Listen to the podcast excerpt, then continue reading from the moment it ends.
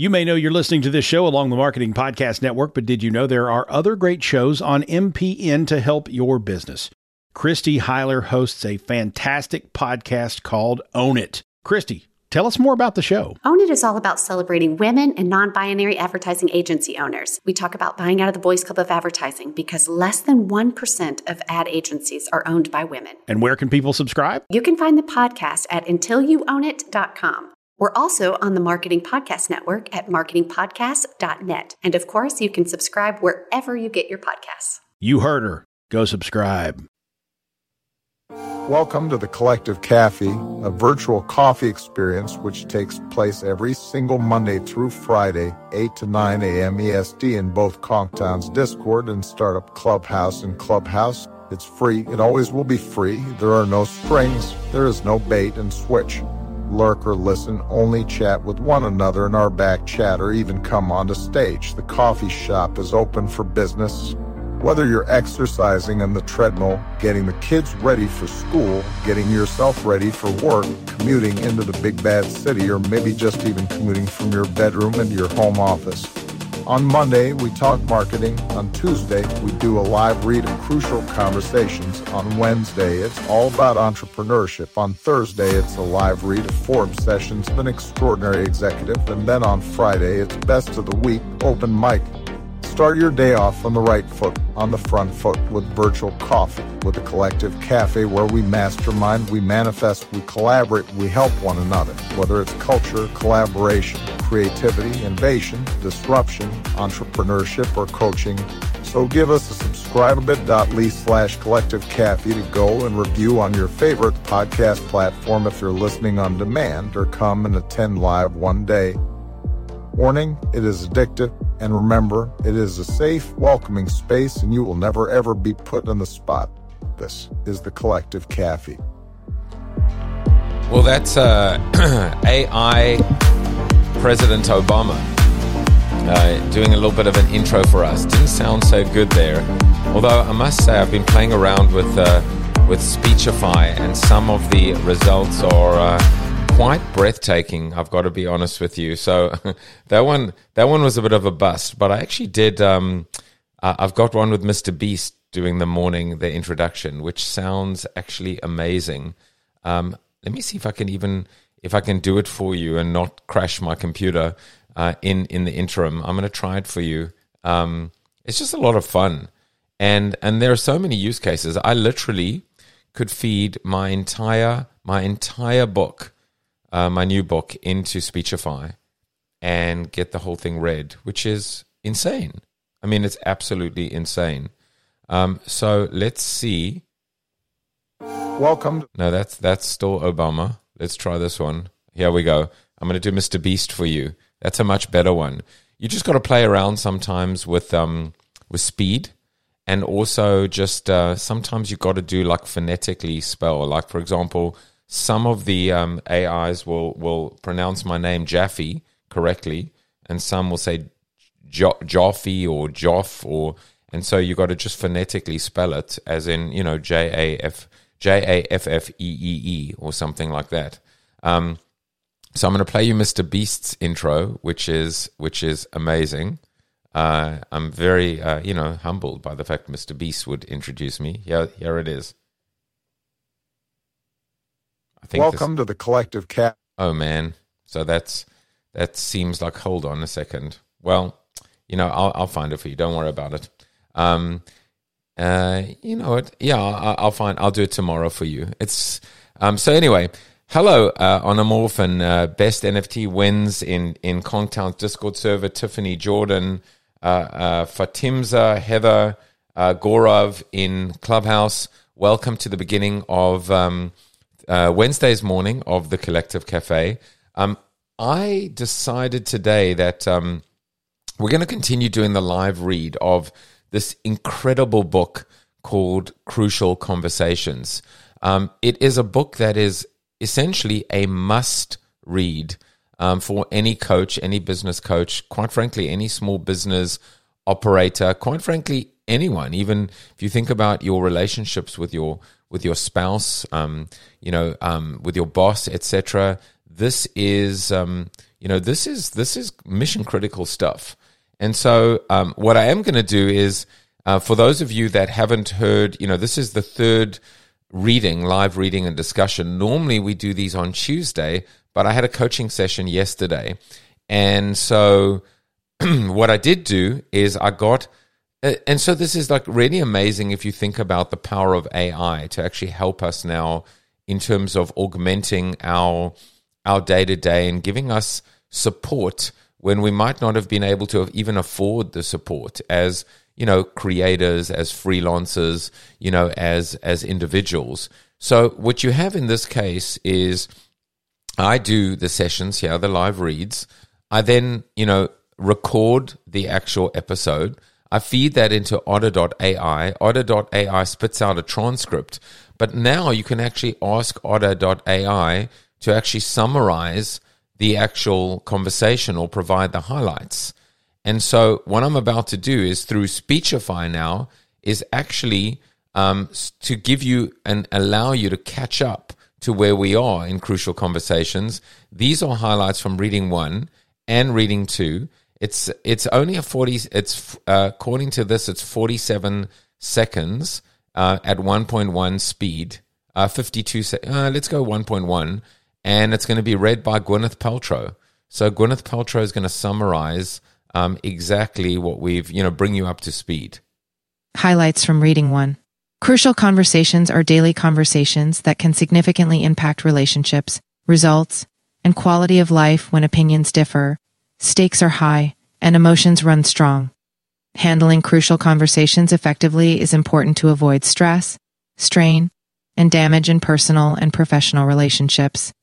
Most people avoid crucial conversations due to fear or handle them poorly, making matters worse. There is a lag time between identifying problems and resolving them, and shorter lag times indicate healthier relationships.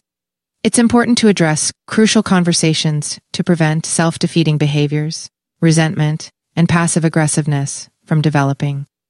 Research shows mastering crucial conversation skills can improve influence, health, relationships, and organizational performance. Highlights from reading the importance of mastering crucial conversations through open dialogue and a shared pool of meaning, avoiding the fool's choice dilemma, and prioritizing respect in high stakes conversations, developing tools to discuss sensitive issues while staying honest and respectful, addressing the right issue using techniques like CPR, content, pattern, relationship, the challenges of addressing racial insensitivity and lack of respect in the workplace. So that's pretty cool. You know, the fact that that we I can we can do all of that with a little bit of uh, augmentation, automation, however you want to call it. Um, but yeah, just to summarize that, the essence of a crucial conversation is, and you know, one of the things we do at EOS, I've put my link above in Clubhouse. That's my mini site um, as a coach helping companies implement EOS is one of the things that we tell and we teach leadership teams is you have to hear something seven times to actually hear it for the first time. So you've got to hear something seven times to understand it. Um, when it comes to, for example, being a boss or a supervisor or a manager, the implication is quite simple. If you have told an employee or a you know a subordinate uh, or a reporter, however you want to call it, if you've told them something three times and they still aren't getting it, instead of being frustrated with them, I've told you three times, you actually should be telling yourself, I need to tell them another four times for them to actually hear it for the first time. That's how it works. So repetition is key. So in a way, I'm repeating it not just for you, but for myself too. You know, the fact that it's got to sink in that crucial conversations or when opinions differ, um, stakes are high, and emotions are run kind of run long or run large. Um, the concept of the lag, the longer the time elapses, the worse everything is going to escalate.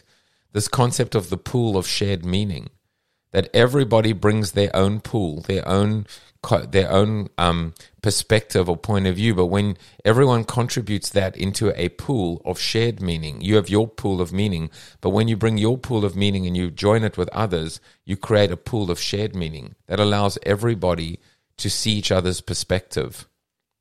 the concept of also, you know, um, before we get to um, to CPR, and just hello to Tim and Slick, some of our regulars as well. You know, the fool's choice. The fool's choice says, if I say nothing, then I'm going to build up all this resentment, right? But if I say something, I could ruin the friendship. You know, so it almost feels like I'm damned if I do and damned if I don't. If I say something, it's going to, you know, there's going to be blowback. But if I say nothing, I'm going to just build up all this resentment and, you know, the situation's not going to get sorted out. And then the last point about CPR, content, pattern, and relationship, is being able to correctly identify if this is something that's a one off, if this is some form of pattern developing, or if this actually is something a lot more uh, happening much higher uh, at a relationship level. And so the example that we actually used in the live read um, was this con- was this idea of um, you know a boss basically intentionally referring to uh, an African American woman's name incorrectly the, and and doing it repeatedly um, and when she basically eventually confronted him, and not in a confrontational way, he was like, "Well, your name, you know, you know, your names are your, you know, like your people's names are very difficult. Why don't you just use a simple English name?" For me, that clearly wasn't just a one-off, and it clearly wasn't a pattern. This was happening at a relational level, and quite frankly, was bordering on just blatant racism. So, I'm very uh, curious as to how the book is going to resolve that story. I hope the book will come back and resolve that story. So, you know, we're going to continue reading the book and hopefully you feel that you were brought up to speed. One of the things that I should mention to you, um, for those of you that are listening, and certainly if you are subscribed to the podcast, which is bit.ly forward slash collective cafe to go, you will already have access to these previous um, live reads. But for those of you that are here today for the first time, if you want to access them, uh, certainly you're going to want to subscribe um, to the podcast. But I can actually tell you um, which episodes you're looking for. Reading one, the episode uh, was uh, 164, and it's called The Untouchables. And reading two is episode 168, and it's called The Pool of Shared Meaning. So you can actually go and listen to the live read and uh, and come up to speed um, as quickly as you like. So here you are on read number three, and uh, next week we'll get back to hopefully read number four. All right. So we're going to talk about um, uh, a section, and it's called "Do You Need to Talk About Process?" CPR is a powerful entry point as we begin to unravel complex interactions and consider the issues that are keeping us stuck. But not every issue fits neatly into content, pattern, and relationship. Occasionally, you'll need to extend your conversation to cover the issue of the process of how we are discussing, discussing issues. For example, years ago, we were coaching a senior leader, Kayla, on her management style. She had a team of a dozen or so people, including an administrative assistant, April. April was fairly new to the team, and Kayla was eager to develop a good working relationship with her. Being new, April had some things to learn, and Kayla was quick, direct, and respectful in her feedback. Despite Kayla's skill in delivering feedback and coaching, April almost inevitably became defensive. Kayla tried everything we taught her about saying things in a way that would make it safe for April to hear her, skills you'll learn in later chapters. It just wasn't working. After observing a few interactions, we suggested to Kayla that this was a process problem something about the process. I'm saying process and process. Sometimes I don't know which word to use. Some something about the process of how she was de- delivering feedback and how April was hearing it was creating the issue that was keeping them stuck. Kayla decided to make that the topic of her conversation. She set up a time to talk with April about how they were working together and how she, Kayla, could best provide feedback to April. She explained her intent. She wanted them to be able to work well together and she wanted to see April succeed. That's why she gave feedback. Kayla shared, using the skills in this book, that she had noticed April's defensiveness and wanted to talk about a better process for delivering feedback. The conversation went well. The two were able to come to some concrete agreements about how Kayla could deliver feedback to April in a way that April could and would hear it. And April committed to expressing her emotions in ways that worked better for Kayla. Taking time to address the process of how we are communicating is especially important when there are differences in our communication styles or when our mode of communication changes from what we're used to. Process issues often come into play across cultures as well. For example, we work with colleagues across Europe and Asia teaching crucial conversation skills. While the principles are the same, there are clear and obvious variations in the way people communicate in different cultures. One of our Dutch colleagues shared this experience of working with one of our Asian colleagues. I wanted to have a good and honest relate- a conversation about some problems we were having working together. When I invited him to share his thoughts about the situation, he hardly said a word. The conversation was a disaster.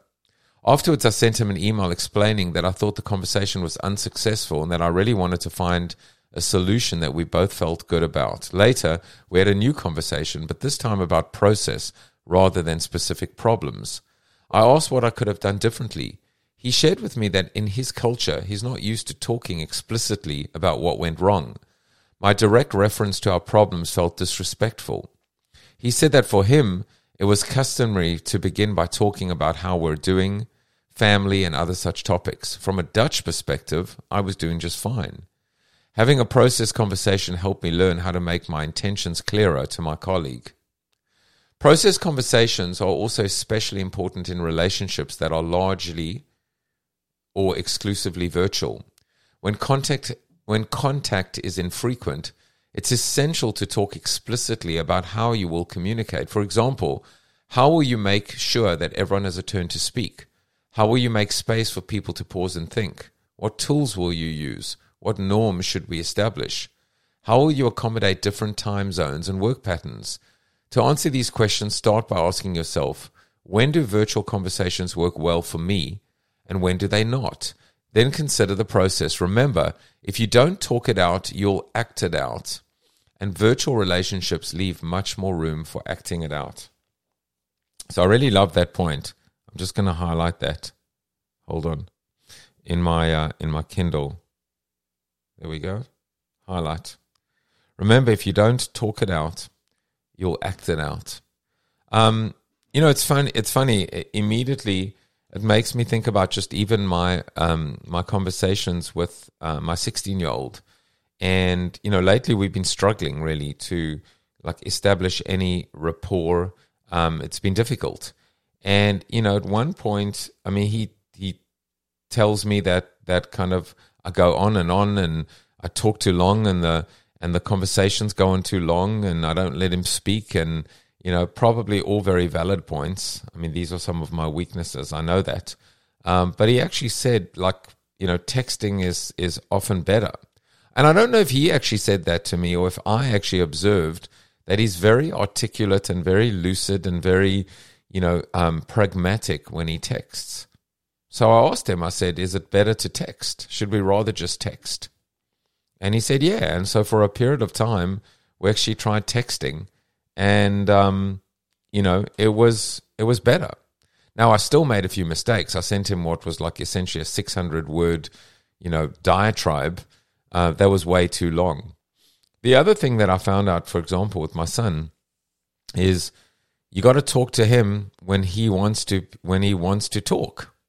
And I know that sounds like, you know, you can be very uh, uh, parochial about it and say, um, well, I'm the, you know, I'm the adult, I'm the father, I'm the parent, you know, I'll talk when I want to talk. But you got to, you know, when you catch him in the right mind frame, uh, in the right mindset, um, it's, it's, you know, like the floodgates open and he'll be very, very articulate and he'll be very engaged and engaging. But when you kind of force it, and, and for him, the challenge is formalizing. I'd like to, you know, set up a meeting. I'd like to sit down. I'd like to have a conversation at this time. That's how I'm used to do it. Probably how many of you are used to do it, used to doing it. But it doesn't work for him. And the problem is, is that if it doesn't work for both sides, you're not going to have um, an intelligent conversation, and you're certainly not going to be able to have a crucial conversation either. Choose. The next step in finding the right topic to discuss is to choose. Choosing is a matter of filtering all the issues you've teased apart through a single question. What do I really want? You'll see even more of the power of this question in the next chapter. Ponder what your highest priority is, then choose the issue that stands between you and that objective. For example, if you really wa- if what you really want is to solve a customer problem, you may choose to deal with a content issue. How do we get this to Malaysia in 2 days? Rather than the relationship. I don't trust that you will handle this right. Or pattern, our fulfillment team frequently puts off doing things until they become crises, issues. You'll choose to return to the other conversations later. Simplify. Having made your choice, be sure you can state simply what you want to discuss. We're not talking about how you'll start the conversation. We mean narrow the problem down to a succinct statement. This is harder than it sounds. Try stopping people who are great during crucial conversations right before they address a concern. We've done this. Ask them, What's the issue you want to address? You'll find that they take far fewer words to say to say it than the rest of us. The more words it takes you to describe the topics, the topic, the less prepared you are to talk. That's an interesting statement, right? The more words it takes you to describe the topic, the less prepared you are to talk. For example, when we asked one skilled person what his message was in a forthcoming performance review, he said, I've concluded he is not good at managing people or, or projects. Boom. Crystal clear, simple. He's ready. Why is this clarity so rare? Often, when we mortals take the step, we feel a sense of dread. As we start to admit the real problem to ourselves, we panic about how we could how we could probably say it. It's less scary when we leave the problem vague. When you can slosh around an issue in a giant bowl of words, it's easy to water it down. So I'm just making a note of this. Good morning, Influencer X. I got to always think of the name for this to- for this episode. So slosh around uh, in a giant bowl of words. I think giant bowl of words or sloshing in a giant. I mean, that's going to be great for putting together a little AI uh, visual. What is it? What is the visualization of sloshing around in a giant bowl of words? But when you slosh around in an, an issue in a giant bowl of words, it's easy to water it down. But when you simply state the essence of what you need to address, you feel a jolting sense of accountability to do so. You, st- you stare the size of the issue square in the face. But that shouldn't create panic, it should create resolution. Notice that the panic happens only when you conflate two problems. While part of your brain considers what's the real issue, another part shrieks, How in the world will I say that? Don't do this. If you worry about the how while trying to be honest about the what, you'll be tempted to water down your message. When that happens, I don't think you're capable of managing people or projects starts to sound like, How do you think things went on the product launch? We mince words, dance around, and sugarcoat our way into the conversation. Creating a simple problem sentence helps you both start with a clear purpose and hold yourself accountable. It gives you a standard by which to measure whether you told your full truth. Don't worry about how you'll say it, just tell yourself the truth about what you want to say. Having done that, you can address the next problem. How can I both tell the truth and strengthen the relationship? The next few chapters will help you address that challenge. But put that on the shelf for now. At this point, don't worry about getting the what right. Tell yourself the truth. This can be tough, but self honesty is the precondition to honesty with others. Let's say, for example, you and your colleagues are talking about where to place a group of new interns in your company. In the middle of the discussion about one of the interns a peer volunteers. There's a lot of Asians in our data analysis team. Let's put him there. You're suddenly seized by two competing feelings rage and terror. You're offended because you think the comment is either stupid or racist, or both. But you're scared because you can't imagine a way of addressing the issue without provoking a fight. You're tempted to simply stay uh, to stay in the content, offer other options for the intern, make an argument about why other areas would be better for him. All the while, the real concern is simmering inside you. What should you do? To begin with, tell yourself the truth. Even if you don't know what to say in the moment, stop and clarify what is truly bothering you. Only then can you decide what the right step is. Having told yourself the truth, you believe his comment is evidence of either subtle or egregious racism, you can then decide if, when, and how to have that conversation. A word of warning be alert to when the topic changes. Most of the crucial problems we face require us to address issues at the pattern, process, or relationship level. Very rarely is a content issue keeping us stuck. You can think of it like a dandelion growing in the middle of your well manicured lawns. The content issue is that bright yellow flower. It is blatant, apparent, and easy to get rid of. Just pluck that, that dandelion head right off, and suddenly your lawn is once again an unrelenting expanse of greenness. But you know what happens next. The dandelion blooms again and probably multiplies at the same time. Why? Because you didn't address the roots. The pattern, process, and relationship level issues in our lives are like those roots. Until we identify and address them, we'll face the same content issues again and again. But beware, just because you know you need to have a pattern or relationship level conversation doesn't make it easy. Once you have chosen the level of the conversation, it is up to you to keep it there. More often than not, when you step up to a pattern or relationship level conversation with someone, the other person's tendency will be to seek safety in a content level conversation. For example, you've noticed over the last several months that the creative output of one of your designers seems to be a bit stale. He's hitting all his deadlines and producing the requested deliverables, but the quality and innovation just aren't what aren't where you want them to be. It's not a problem of any one specific design. Rather, when taken as a body of work, his his recent output isn't up to the same standards that it used to be. You decide to step up to this pattern conversation. Have a look, you say. Here are the last five designs you've produced, and here are the five before that. As I see it, those from the past six months aren't at the same level of creativity as your previous work.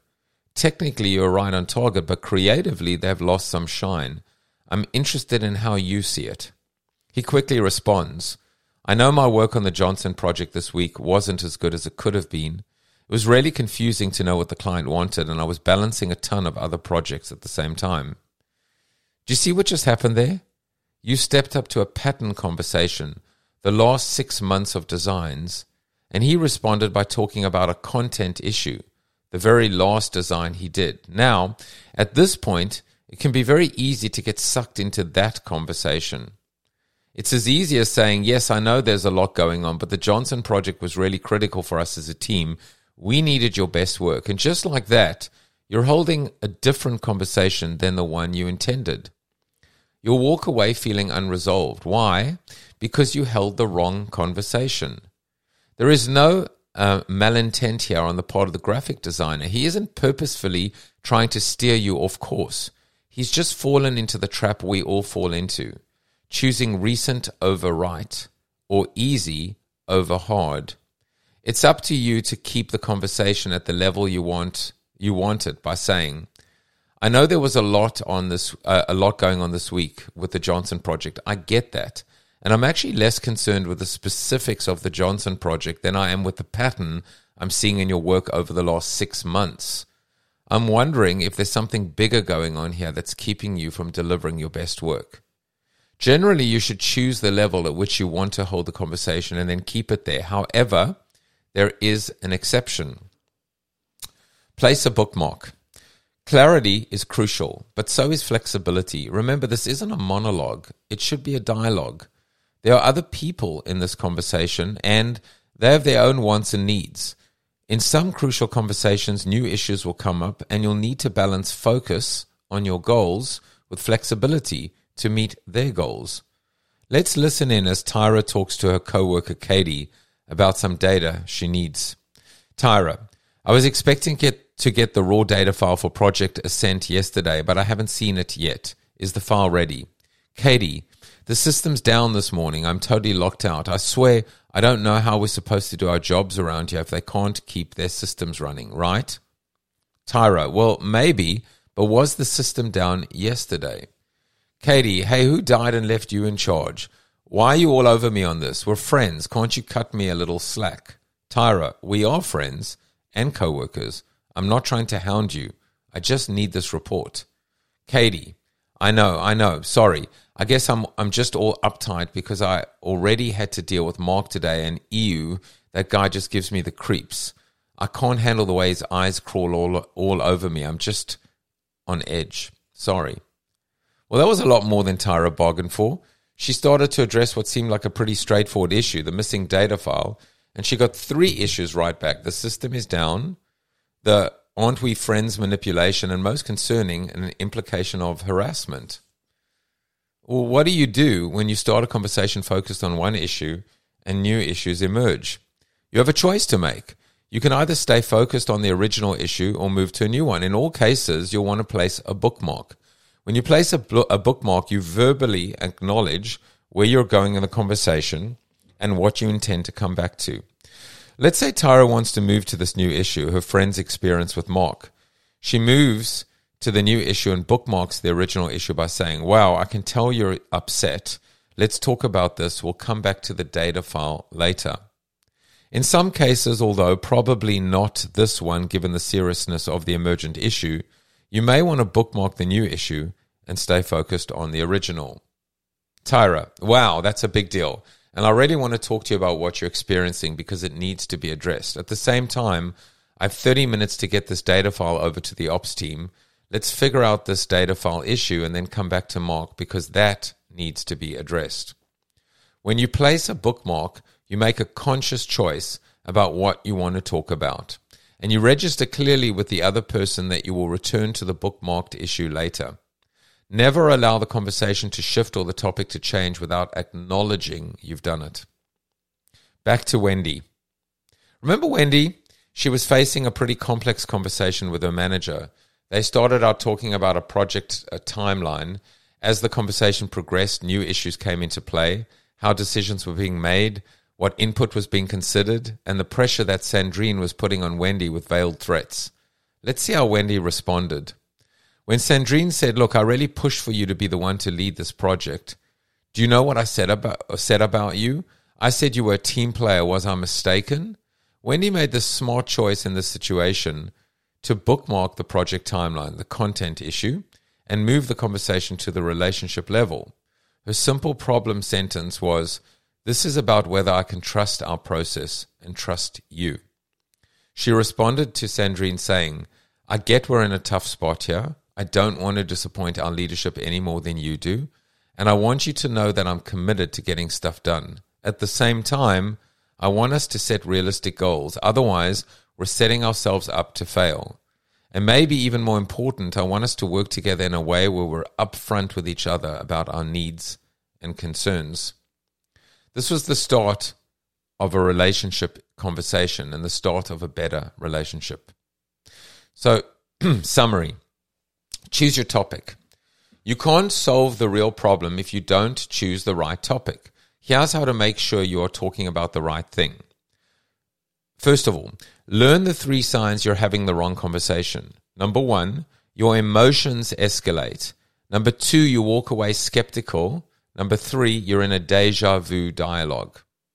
Number two, use three skills to identify your topic and prepare to keep focused on it. Number one, unbundle, unpack the various issues at play using CPR. Are they content, pattern, or relationship concerns, or perhaps process? Number two, choose. Ask yourself, what do I really want? Use this as a filter to choose which topic is most relevant at the moment. And number three, simplify. Condense your concern into a single sentence so you can maintain focus once the conversation gets underway. Finally, be both focused and flexible. Pay attention to others' unintentional or intentional efforts to change the topic. Don't allow the topic to change without a conscious decision. And if you do decide to shift topics, bookmark the original one to make it easy to return to after the new topic is handled.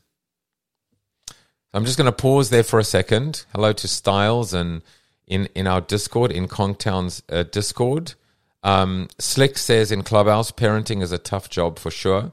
Well, you know, one of the things that's so interesting is that with EOS, by the way, um, you know, we we actually do that. I mean, we we say one of the ways to create a strong leadership team is um, to we we draw on three aspects of of a of a, a book on parenting, and it says um, great parents do three things. Number one is they have a set of rules, not too few, not too many. So that's important. Number two is repeat yourself often. And number three is consistency, as in not, you know, do as I say, not as I do, right? So walk the talk.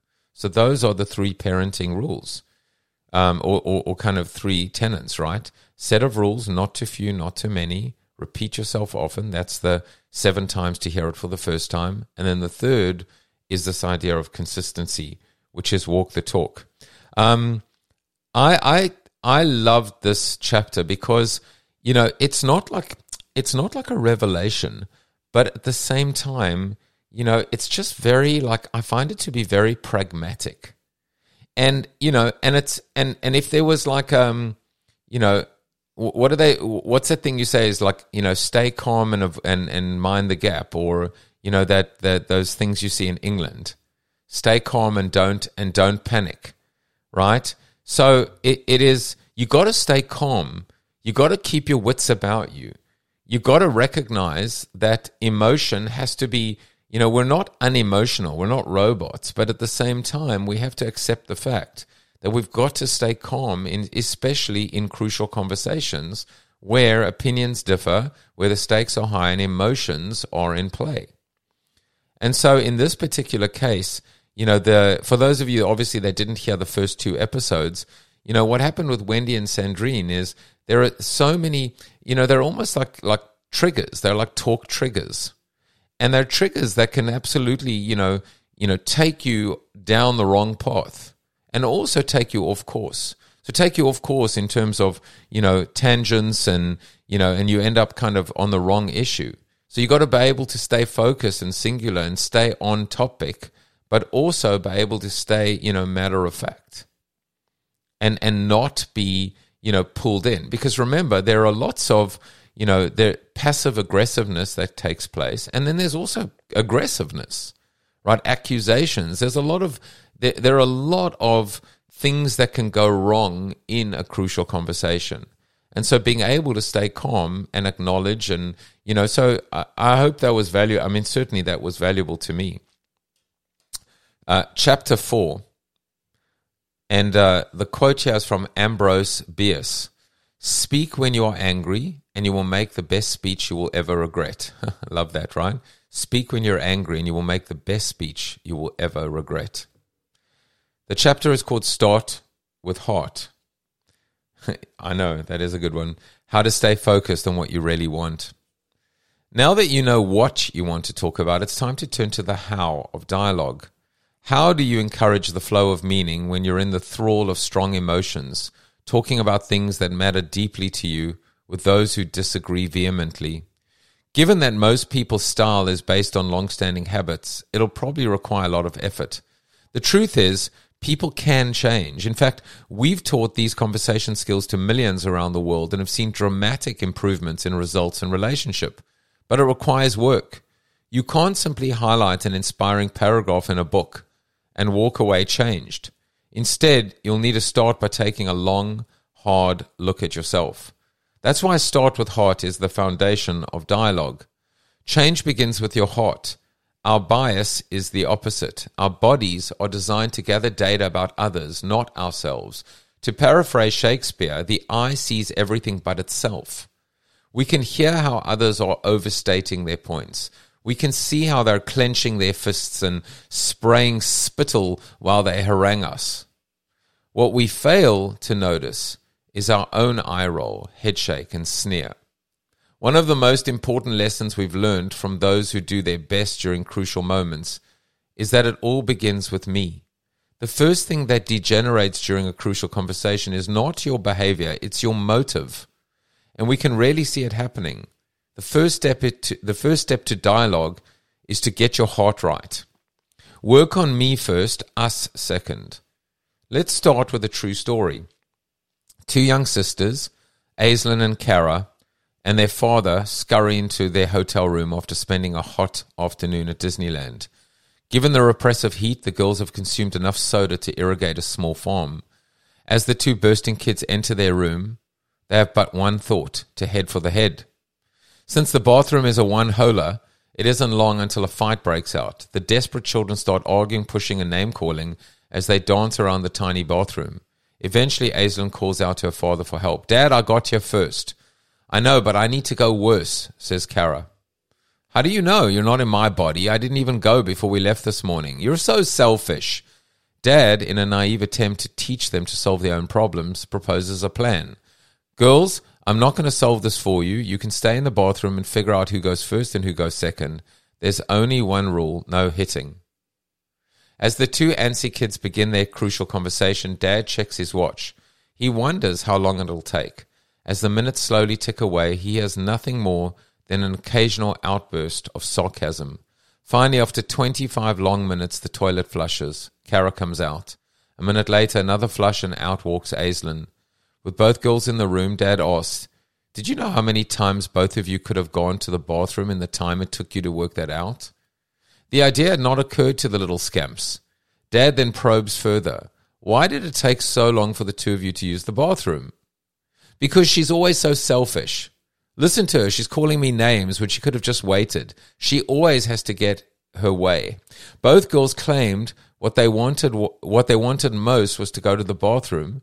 Then they behaved in ways that ensured the bathroom was little more than a distant dream.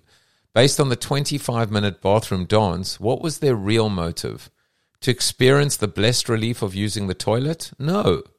Sometimes the best way to discern motive is to examine behavior.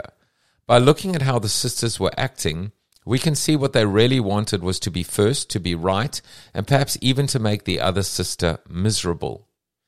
The first problem we face in our crucial conversations is not that our behavior degenerates, it's that our motives do, a shift that we are often completely unaware of.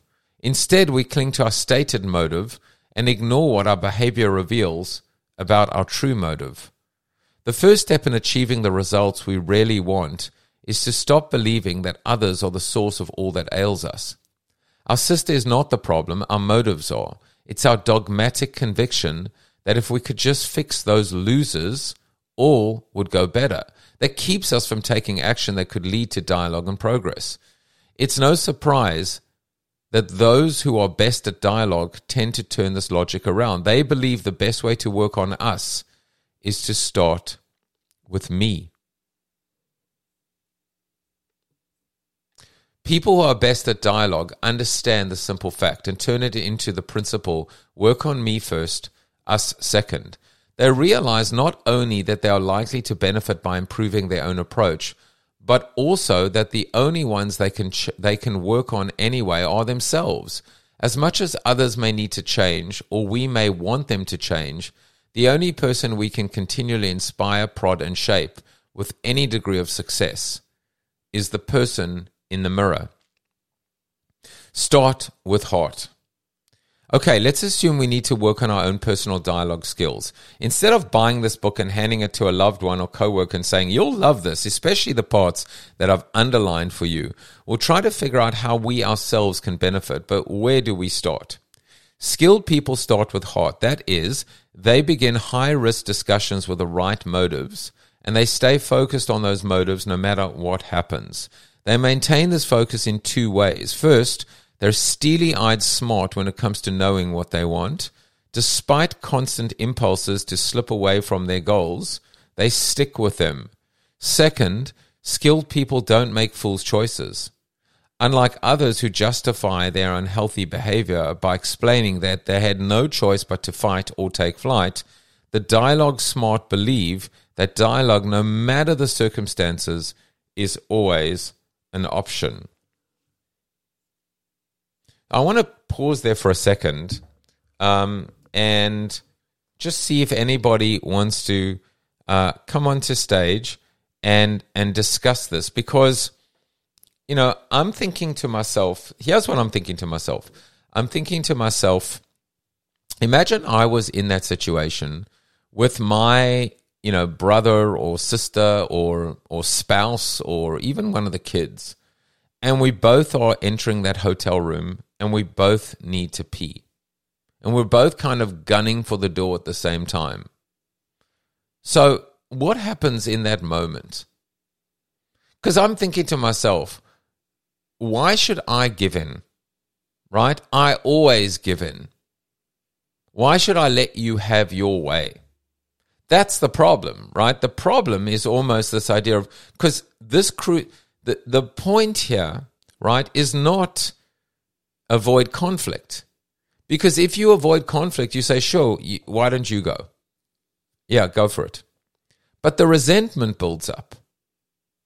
The resentment builds up, which is, I don't want conflict, so I'm just going to let you have your way because you always have your way. As opposed to me fight you and say you always have your way, you're so selfish. The last three times you went first. Why don't you give me a chance? That's the fool's choice.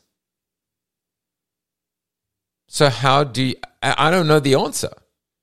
I'm just telling you like I can I can feel that in that situation that and I know, and and what I'm hearing in the book is you've got to have a dialogue. And as long as you have dialogue, that's good. As long as it's obviously not the wrong dialogue. We're not talking about a fight, we're talking about a dialogue. And I think one of the ways of being able to do that is to almost, and I'm thinking, you know, I don't know the answer again because, I mean, we're reading the book together. Is one of the ways is to say, look, I need the toilet pretty badly as well. Um, how badly do you need it? Well, I need it really badly. Well, then I think maybe you should go first. Next time, next time in that situation, will you allow me to go? Maybe that's a, maybe that's an answer. Or maybe it's to advocate for yourself and say, to be honest with you, I'm I really feel like, you know, I wouldn't tell you this if it wasn't if I wasn't serious or I actually think I'm going to pee my pants. I'd really really appreciate it if you could let me go. I won't be long. You know, I'll owe you.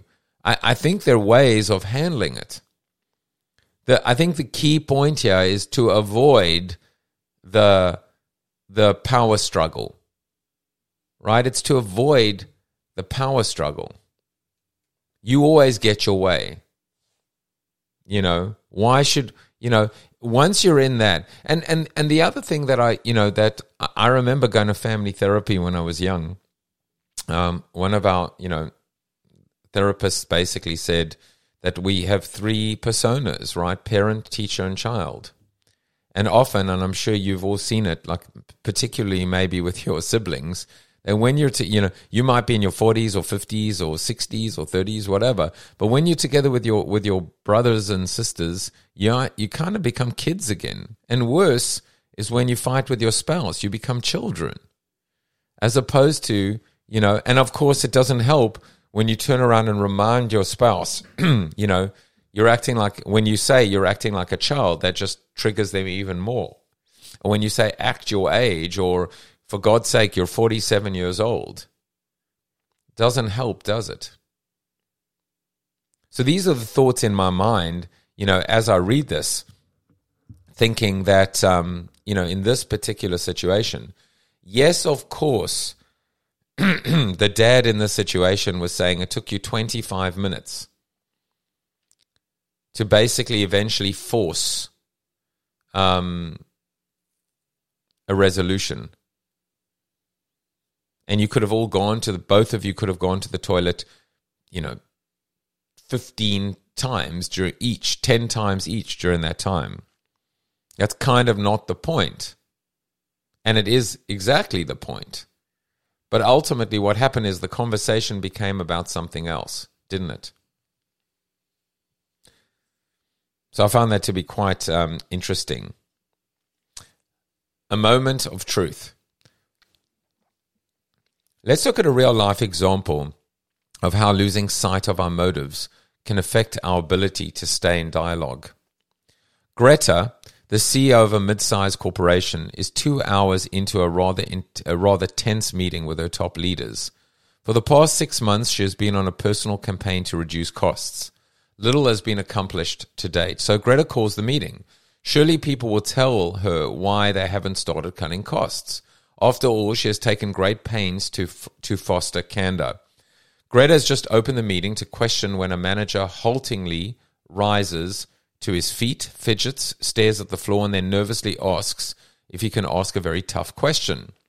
The way the fellow, the way the fellow emphasizes the word "very" makes it sound as if he's about to accuse Greta of of uh, perpetually raiding of of I'm tr- oh I'm uh, sorry I was like am I reading this right um, the way the fellow emphasizes the word very makes it sound as if he's about to accuse Greta of perpetrating 9/11 I was like what the frightened manager continues Greta you've been asking us for 6 months to find ways to cut costs I'd be lying if I said that we've given as given you much more than a lukewarm response.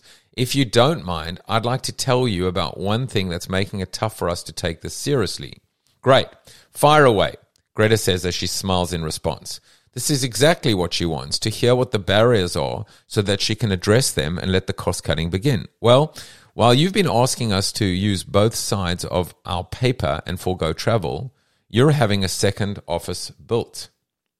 Greta freezes and turns bright red. Everyone looks to see what will happen next. The manager plunges on ahead. The rumor is that the furniture alone will cost hundreds of thousands of dollars. Is that right? The conversation has just turned crucial. Someone has just poured a radioactive liquid into the pool of meaning. Will Greta continue to encourage honest feedback, or will she shut, down, shut the fellow down? How Greta acts during the next few moments will not will not um, will not only will set people's attitudes toward the proposed cost cutting initiative, but will also have a huge impact on what the other leaders think about her. Does she walk the talk of openness and honesty, or is she a raging hypocrite like so many of the senior executives who came before her? I wonder what she's going to do. What is she acting? Uh, what is she acting like she wants? As we watch Greta, something quite subtle and yet very important takes place. Greta's jaw tightens she leans forward and grips the left side of the rostrum hard enough that her knuckles turn white. She lifts her right hand with the finger pointing at the questioner like a loaded weapon. She hasn't said anything yet, but it is clear where Greta is heading. She has been attacked publicly and she's preparing to defend herself. In less time than it takes her to clear her, th- her, her thoughts, her motive has changed from succeeding with cost cutting to something less noble. What Greta cares about right now is not getting results, but getting revenge. She isn't worried about how the company performs, she's worried about how she appears. When under attack, our hearts can take a similarly sudden and unconscious turn. When faced with pressure and strong opinions, we often stop worrying about the goal of adding to the pool of meaning and start looking for ways to win, save face, keep the peace, or punish others. Just ask Greta. To heck with honest communication, she thinks to herself. I'll teach the moron not to attack me in public. Is that a serious question she wants to ask? She wants to say, she wants to say, if we want to win bigger customers, we need a facility that shows some self-confidence. If you had an executive mindset, you'd understand this. Next question. At the sight of her pointing a finger, everyone immediately clammed up and looked at the floor. The silence was deafening for a moment as everyone waited for what came next. First, focus on what you really want. Then, Greta did something remarkable. Almost as soon as her finger rose like a loaded pistol, it dropped back to her side. Her face relaxed. At first, she looked surprised, embarrassed, and maybe even a little upset. But then she took a deep breath and said, You know what? We need to talk about this. I'm glad you asked the question. Thank you for taking that risk. I appreciate the trust it shows in me. Wow. In a matter of seconds, she had transformed from a dangerous weapon into a curious partner. And then Greta got real. She acknowledged the apparent hypocrisy in talking about cost cutting while spending on a new office. She admitted that she did not know what the project would cost and asked someone to leave the meeting to check the numbers. She exp- uh, explained that building the office was a response to marketing's advice to boost the company's image and improve client confidence. And while Greta would use the office, it would be primarily a hosting location for marketing. But she added, I've not managed this project as tightly as I'm asking you to manage yours. And that's hypocritical. When she saw the figures for the office, Greta was stunned and admitted that she should have checked the cost before signing a work order. A wonderfully candid exchange followed wherein various participants in the meeting expressed their views about, about the propriety of the project. In the end, they agreed to move ahead, but cut the cost by half or cancel the project entirely. Widespread support for cost cutting took off from that moment. As we watched this interaction, we wondered what had happened to Greta. How did she remain so composed while under fire? Specifically, how did she move so quickly from wanting to humiliate the questioner to sincerely soliciting feedback? Later that day, we asked Greta about that transformation. We wanted to know exactly what had been going on in her head, what had helped her move from embarrassment and anger to gratitude.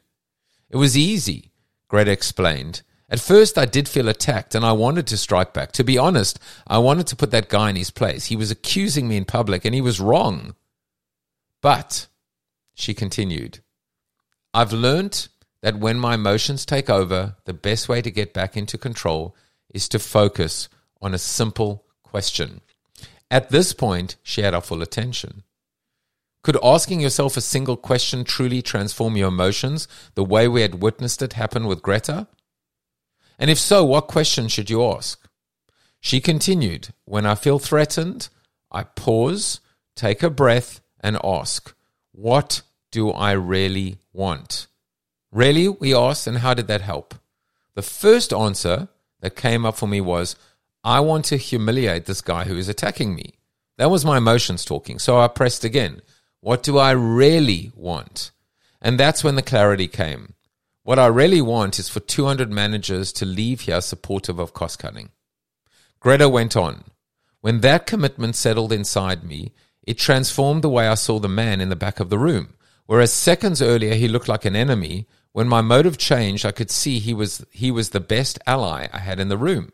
He was the one handling me the best handing me the best chance I had of dealing with the resistance I was facing. It was easy then to respond in the right way. Suddenly, Greta's rapid transformation from tyrant to leader made sense. When her motive changed from saving face to solving a problem, it was perfectly natural for her first words to be, You know what? We need to talk about this. I'm glad you asked the question. Thank you for taking that risk.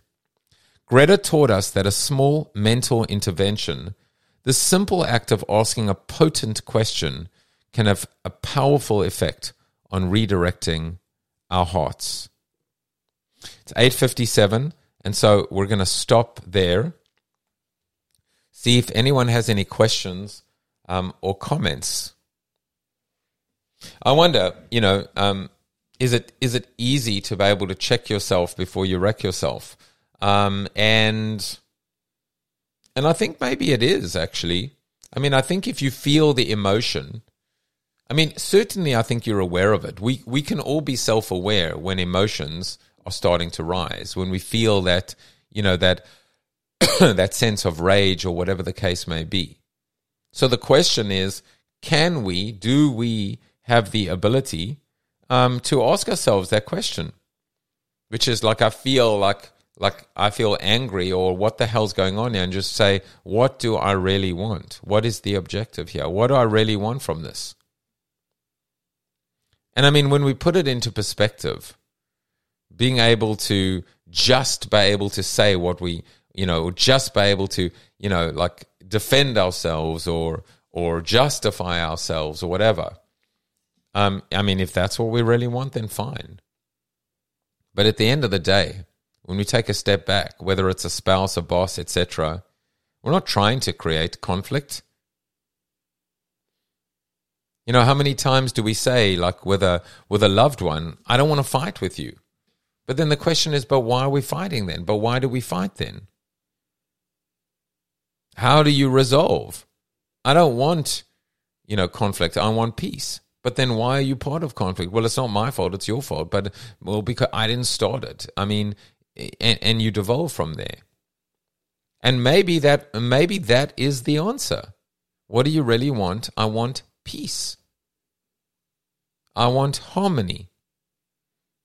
I want dialogue. Maybe the objective of dialogue is to just be able to have dialogue, solve problems, raise issues in a safe environment, and then solve them, not take it personally. So that concludes our live read today. Um, hanging out in Konktown.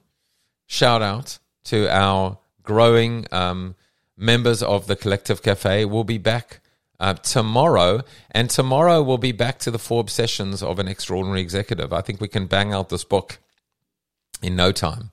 And so we'll do another live read tomorrow, and then on Friday, kind of Friday, I'm coaching, so no session on Friday.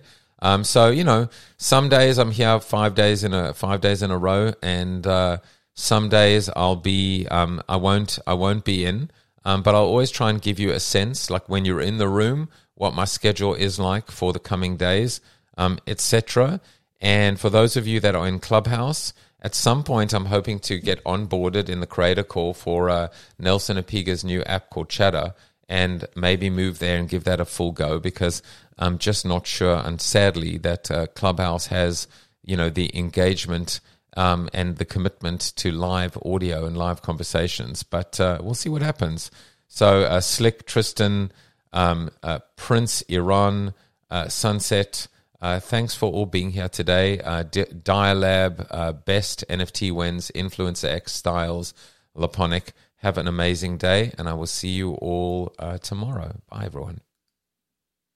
This podcast is heard along the Marketing Podcast Network. For more great marketing podcasts, visit marketingpodcasts.net.